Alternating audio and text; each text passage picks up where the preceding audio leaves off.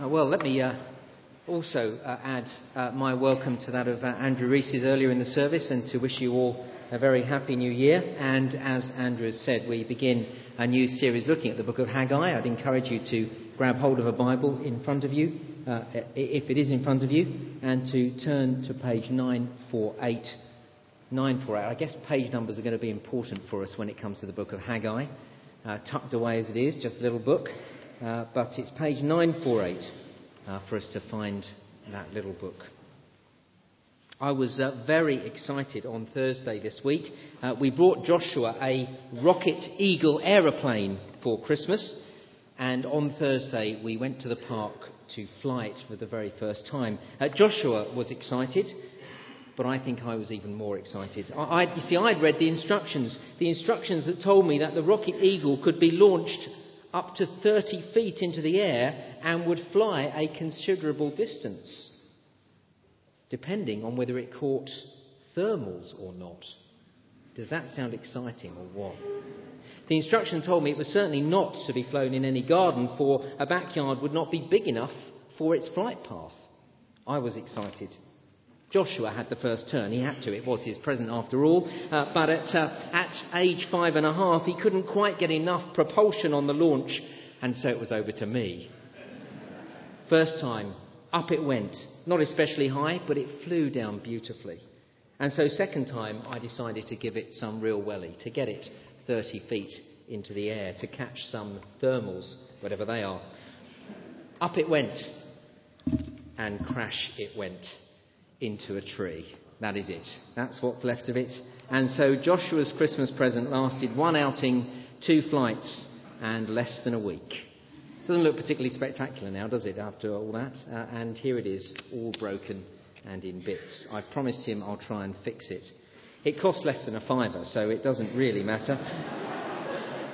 Uh, I did buy him something else for Christmas as well. I'm not a complete stooge. It only cost a five, and yet there is something sad about something in tatters, uh, in ruins, isn't there? Our car is in bad shape at the moment. Um, the automatic gear shifter's bust, and so I can't get it into park. Uh, the exhaust is about to blow, and someone decided to run into the side of the car while it was parked in a car park and then drove off without telling us. Um, how different our car looks to three years ago when I drove it out of the garage. It wasn't brand new, but it was fairly new, all shiny and new. There's something sad about things that are in bad shape, isn't there? Now, if that's how we feel about aeroplanes and motor cars, or at least how I feel, how much more should we feel about the most expensive thing on the planet? Do you know what that is? It is God's church. The church, the people of God. Why is it the most costly thing on the planet? Because it cost the Lord Jesus Christ his life to create his church. And so it is desperate to see the church in tatters in Britain. See, no matter how you look at it, the church in Britain is not as it should be. Numbers are declining faster than Joshua's Eagle aeroplane. And quite apart from numerical decline, some parts of the church are riddled with doctrinal error and racked with dubious morality. There are pockets of hope. Uh, there are signs of life here and there, but generally the church in the United Kingdom is in ruins. And that is what makes the book of Haggai so relevant for us today. You see, it was the 29th of August, 520 BC, when the Lord spoke through Haggai. That's how we calculate the date. Uh, Haggai's calendar said, verse 1, it was the second year of King Darius, on the first day of the sixth month. On that day, you'll see in verse 1, the word of the Lord came to Haggai and commanded him to go straight to the top. Verse 1, Haggai was to address Zerubbabel, the prime minister, and Joshua, well, the Archbishop of Canterbury, I suppose, is the closest in our thinking. And his message, it's there in verse 2. This is what the Lord Almighty says These people say, The time has not yet come for the Lord's house to be built. And there in verse 2, we see what this little book is all about.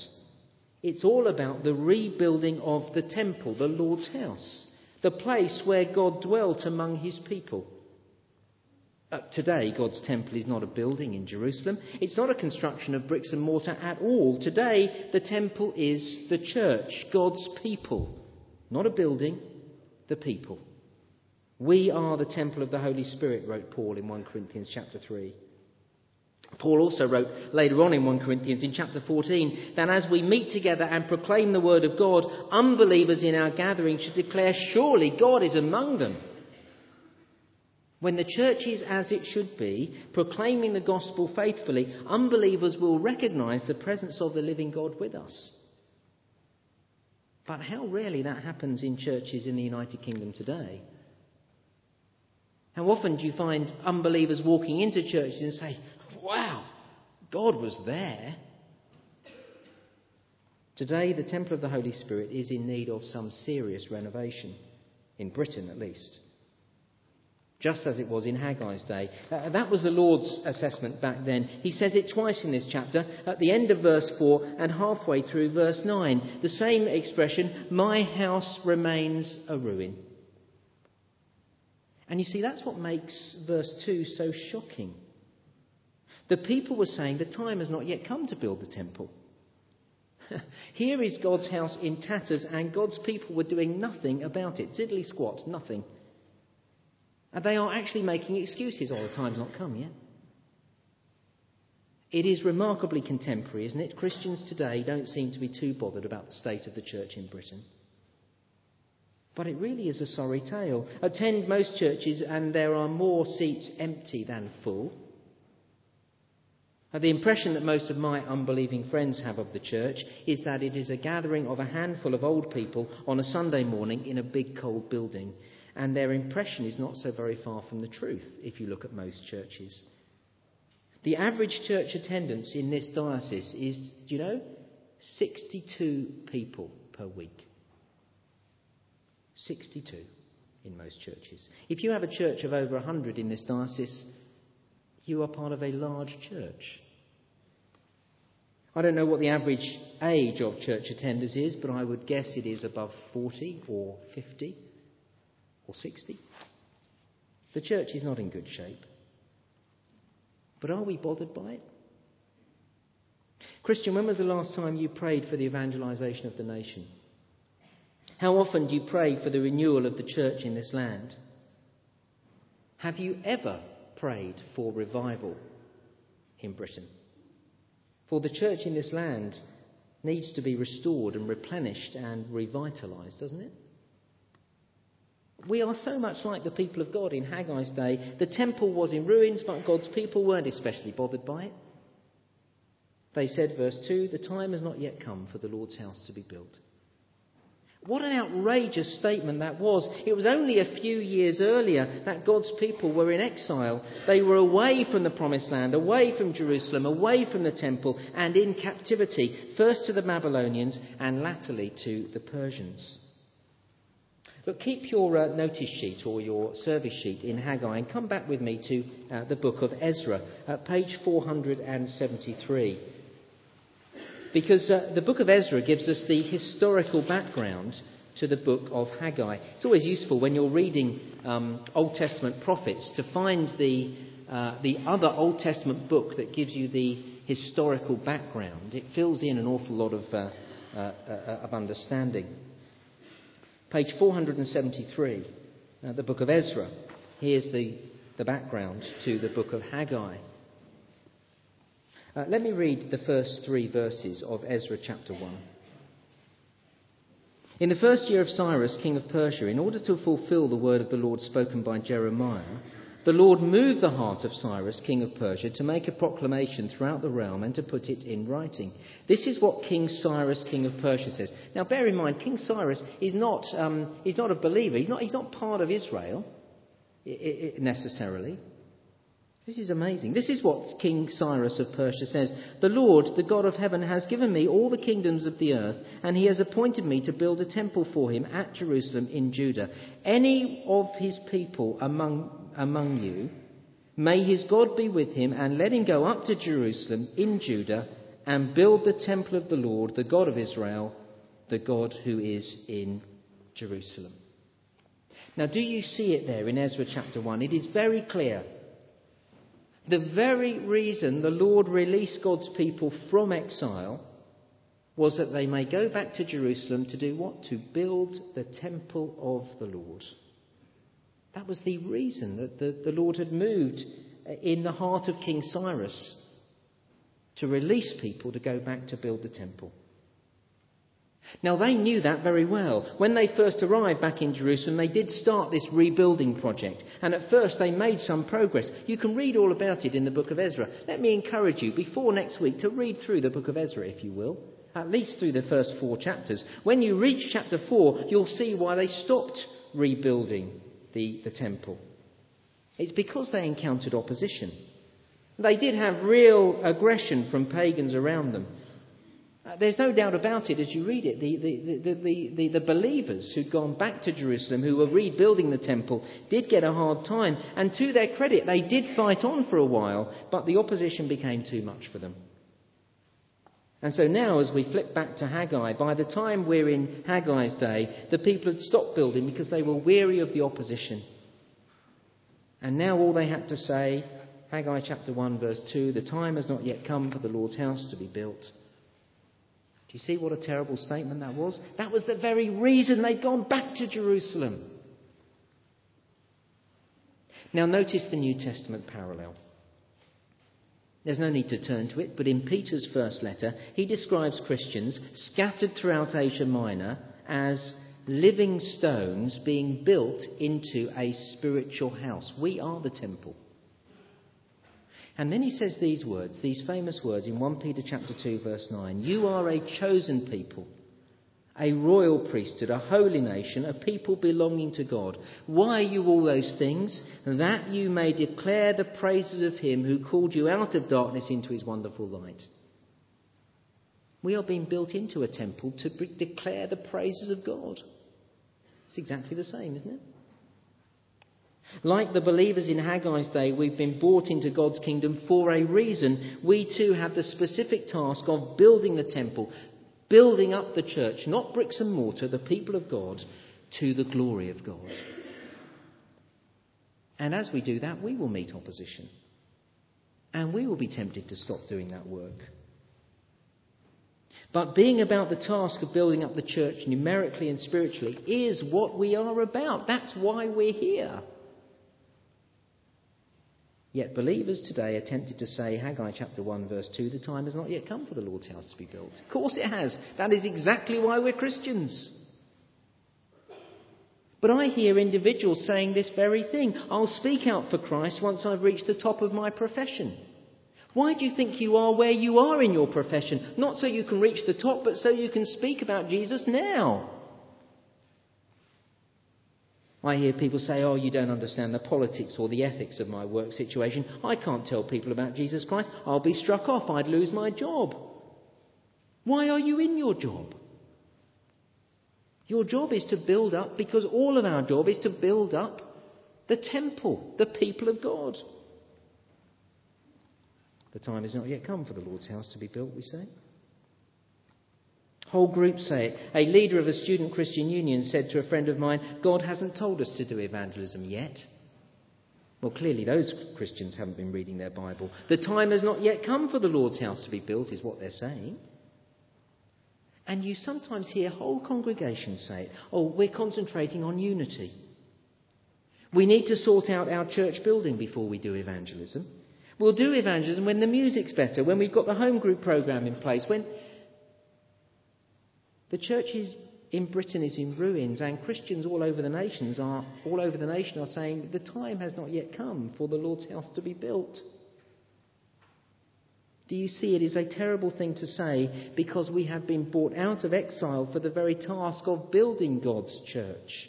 It is a terrible thing to say because while the church is in such a sorry state, it dishonours the name of our God. And is a terrible thing to say because, let's be honest, it is just an excuse. And actually, the Lord sees right through it, of course. He knows the real issue. Look at verse 3. Then the word of the Lord came through the prophet Haggai. Is it a time for you yourselves to be living in your panelled houses while this house remains a ruin? Or verse 4 is a devastating comment. See, here is the real reason why they weren't rebuilding the temple. They were too busy feathering their own nests. The Lord says it again at the end of verse 9. He says, My house remains a ruin while each of you is busy with his own house. Now, don't misunderstand, they're not being rebuked for simply putting a roof over their heads. That's not it. No, verse 4, they were living in panelled houses, that is, luxury houses. Picture the scene. The temple, God's house, is in ruins. While God's people were sorting out their loft conversions, building their conservatories, spending Sunday afternoons at B&Q, and furnishing their homes with their widescreen digital high-definition TVs with built-in Freeview package. It's outrageous. They were so busy with their own homes, living in the lap of luxury, living in their panelled houses, they had no time to build the house of the Lord, which was in ruins. You see, at the heart of the problem in Haggai is the issue of priorities. And it is uncomfortably contemporary. God's people without God's priorities. Too many of us are more bothered with our own house, our own comfort, our own career, our own recreation, our own self, than to be about the work of building God's temple. Haggai forces us to ask where are our priorities? Haggai forces us to ask what are we doing with our resources, with our time and our money? See, it asks us are our wallets and our diaries driven by the longing to build up God's church? In November, the, the church warden sent a letter to everyone in the congregation asking them to review their giving. A number have made a great, a terrific response. Some have made huge sacrifices. Some will have reviewed their giving and simply cannot give any more. Well done for reviewing it. However, as far as we can tell, and I should say here, I don't know any of the people who've done this or not. I never see the names. This is just what's passed on to me by those who do see the names. As far as we can tell, it seems that 200 families who attend Christchurch Fulwood regularly are not giving to the church in any planned and tax effective way at all. The book of Haggai forces us to ask are we leaving significant spiritual work undone because we are spending money on feathering our own nests, on our own homes, our foreign holidays, and on making our future secure? Now, look, if it slipped your mind uh, in the busyness of Christmas, uh, then I urge you to review your giving now. That's understandable. It's been busy the last month. Or if you're being challenged now through the prophet Haggai about your priorities, then let me urge you to do something about it. Pick up a giving leaflet and review your giving before we go too far into the new year. The exciting thing here is that there are so many things that we could do. There are so many opportunities for the gospel. And we could do them all if we had more money. Where are our priorities? And you see, it's not only about finance, it's not only about our wallet, it's also about our time, it's about our diary. How are we using our time? What fills up these days? There are people here who selflessly give their time to building up the church, getting to know unbelievers, teaching new Christians, discipling established Christians. But there are others who give very little Haggai prompts us to take a look at our diaries. Are they driven by a desire to see the church built up? You see, it's what our 1 plus 1 equals 2000 initiative is all about. It's about building up the church. A crucial part of what we've been saying in the lead up to this year is about us making time for unbelievers. See, when I say look at your diary, I'm not saying I want you to spend all your time down here, far from it. It's about getting to know people who we have contact with, sharing life with them so that we can share the gospel with them. Where's our priority? The Lord says, Take a long, hard look at yourselves, verse 5. This is what the Lord Almighty says Give careful thought to your ways. The Lord says, you see, it's time for honest reflection, verse 7. Give careful thought to your ways. He says, ask some hard questions. Uh, he, he actually said that to the people of Haggai's day because he wanted them to look at verse 6. See the way verse 5 and verse 7 works? Verse 5, give careful thought to your ways. Verse 7, give careful thought to your ways. What is the careful thought he wants them to give? Well, look at what's happening in verse 6. He says, You planted much, but have harvested little. You eat, but never have enough. You drink, but never have your fill. You put on clothes, but are not warm. You earn wages only to put them in a purse with holes in it. Give careful thought to your way. Why is it as it is? See, the economic circumstances were desperate in Haggai's day. They knew all about recession, didn't they? The agriculture minister was getting a hard time from the opposition for the state of farming in the nation. Verse 6 You've planted much but have harvested little. To be fair, you couldn't actually blame the farming policies. I know the opposition always does that, but you couldn't. It was down to the weather. There'd been no rain, you see. It says that in verse 10. They were in the middle of a drought. It says that in verse 11 be quite nice, wouldn't it, to be in the middle of a drought? No, well, it wouldn't actually, but uh, we've had a lot of rain here. But they didn't know anything about that. But and all of that actually made the economy really shaky. Gone were the boom years. Recession had set in, verse 6. You eat, but you never have enough. They'd forgotten what it was like to have seconds, to have that lovely feeling of being bloated at the end of a meal. And in these hard times, there was no chance of drowning their sorrows. Verse 6 You drink, but never have your fill. Can you hear the leader of the opposition calling for an end to a boom and bust policy? I can. Life was pretty miserable for this lot. Uh, end of verse 6 You put on clothes, but are not warm. Like poverty stricken pensioners, they had to wrap themselves in blankets in the winter months because they couldn't afford to put the heating on. Their money just didn't seem to go far these days. You see, verse 6 you earn wages only to put them in a purse with holes in. The exchange rate was hopeless. In short, it was just difficult to make ends meet. No doubt Granny reminded them of the good old days. I can remember when you could buy a loaf of bread, two pound of lard, a pot of jam, a punnet of strawberries, and still have change out of a shekel to buy some sweet for the kids. You can just hear her saying it. Granny, of course, was exaggerating, but she was right about one thing. It didn't go far these days. Times were hard.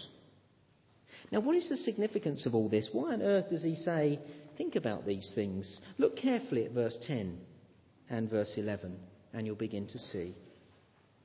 Verse 10, 10 Therefore, because of you, the heavens have withheld their dew and the earth its crops. Verse 11, the Lord says, I called for a drought on the fields and the mountains on the grain, the new wine, the oil, and whatever the ground produces, on men and cattle, and on the labour of your hands. Verse 10 it was the people's sinfulness that had resulted, verse 11, in the Lord's action against them that had brought about such hard times. In order to really understand it, we need to have one more cross reference. Uh, stay with me. Uh, again, keep your finger or something in Haggai and come back with me to Deuteronomy 28, and you'll really begin to understand what's going on here. It's page 205 uh, for us to get a good background to what is going on in these verses. Page 205, Deuteronomy chapter 28. I think this is one of the most important chapters to understand in the Old Testament whenever you're reading um, Old Testament prophets, because so often they're relating back to this passage. Deuteronomy 28 is about blessings and, uh, for obedience and curses for disobedience. It's a, a chapter of blessings and curses. And it's where the Lord promises, if you obey me, you will have great blessing, and if you disobey me, great curses will come upon you. And in this situation where these people had disobeyed by not building the temple. Well, listen to what the Lord says in Deuteronomy 28, verse 15. However, if you do not obey the Lord your God and do not carefully follow all his commands and decrees I'm giving you today, all these curses will come upon you and overtake you. You'll be cursed in the city and cursed in the country. Your basket and your kneading trough will be cursed. The fruit of your womb will be cursed, and the crops of your land, notice, and the calves of your herds and the lambs of your flocks. Very specifically, look on to verse 38. You will sow much seed in the field, but will harvest little, because locusts will devour it. You will plant vineyards and cultivate them, but you will not drink the wine or gather the grapes. because worms will eat them. You will have olive trees throughout your country, but you will not use the oil because the olives will drop off. You see, there is the explanation for the situation in Haggai's day. Flip back with me to, for the last time to Haggai then, page 948. Here is why the Lord told them to think carefully about what was happening in verses 5 and 7. Because if they thought about it and thought about Deuteronomy 28, they'd have realized that their agricultural woes were the result of their disobedience. The Lord had brought this upon them.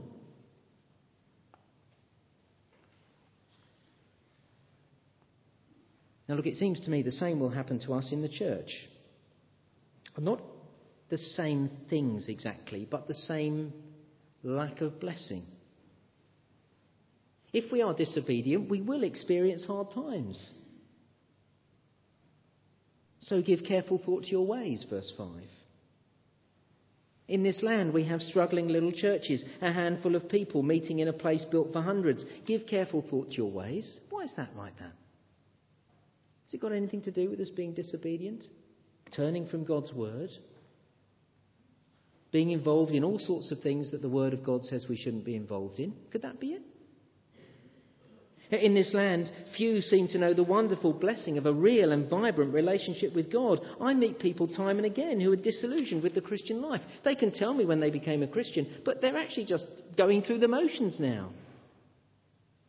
Give careful thought to your ways. Why is that? Because you're not being obedient somewhere? See, so many people know what it is that is described in verse 9. You expected much, but see, it turned out to be little. So many people I meet with, that could be their verse. It's true of many Christians in this land. We know the Lord is powerful and mighty and able and willing to bless. We know the gospel is glorious and liberating. We know God's word is powerful and life transforming, but we don't seem to experience it. We expect much, verse 9, but time and again it turns out to be little. Why? Give careful thought to your ways. So I think of one Christian years ago who told me of how exciting he'd found the Christian life while he was at university. And then he said to me, It's not like that anymore.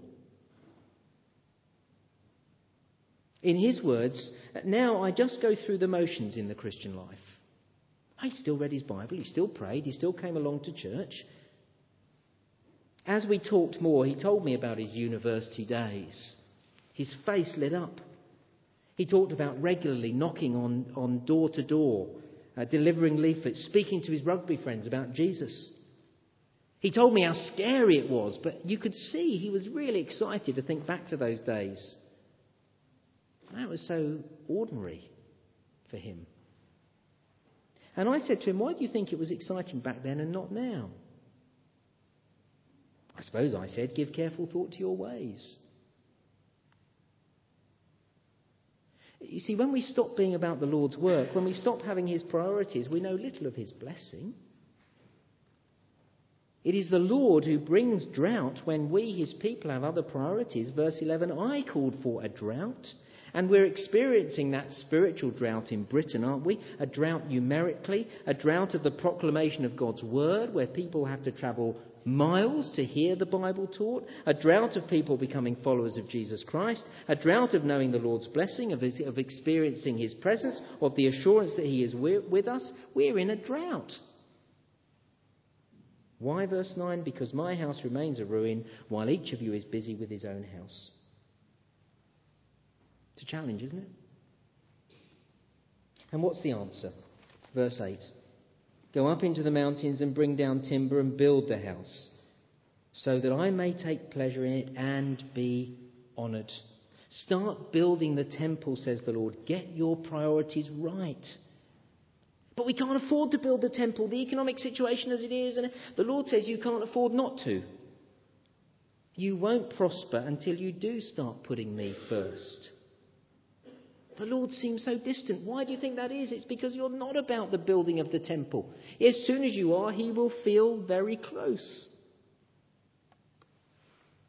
So, how about it as we head into 2009?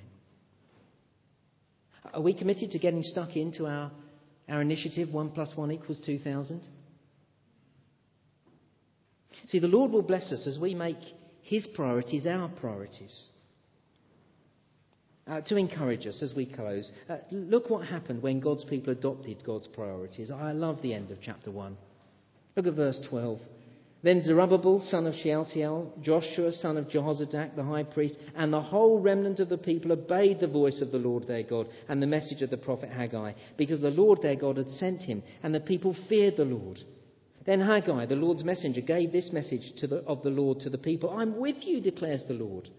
So the Lord stirred up the spirit of Zerubbabel, son of Shealtiel, governor of Judah, and the spirit of Joshua, son of Jozadak, the high priest, and the spirit of the whole remnant of the people. They came and began work on the house of the Lord Almighty their God on the 24th day of the sixth month in the second year of King Darius.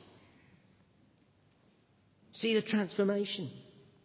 They obeyed the word of the Lord. They began to fear the Lord, and they knew the presence of the Lord. I am with you.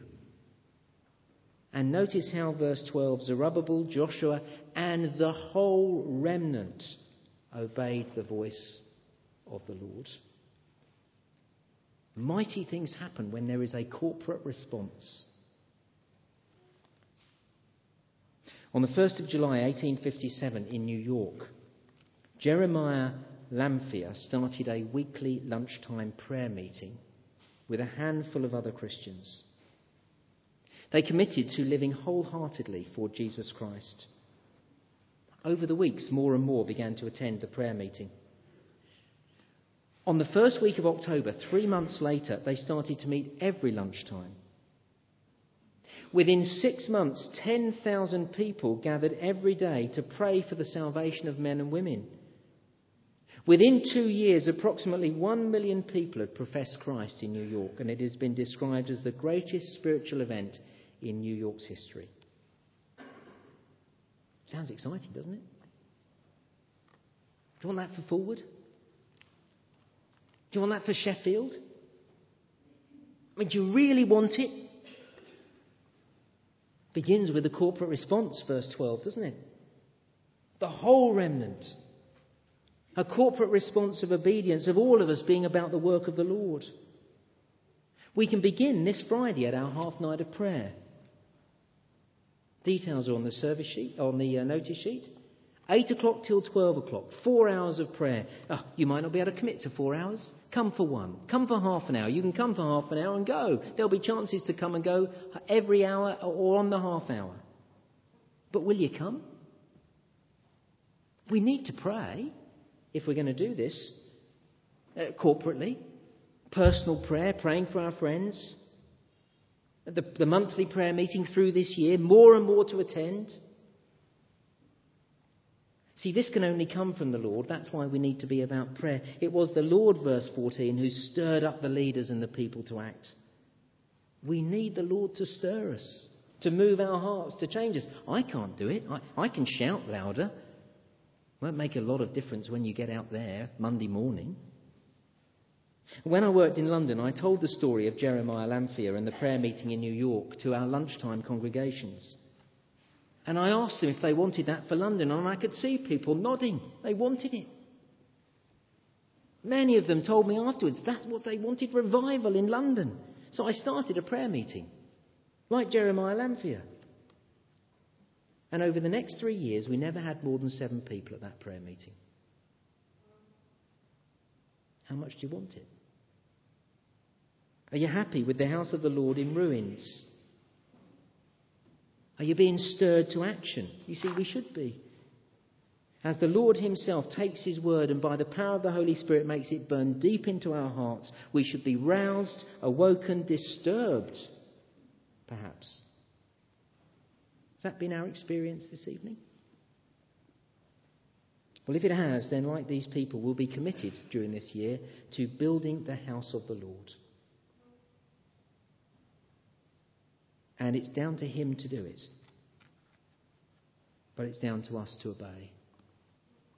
Let's pray together.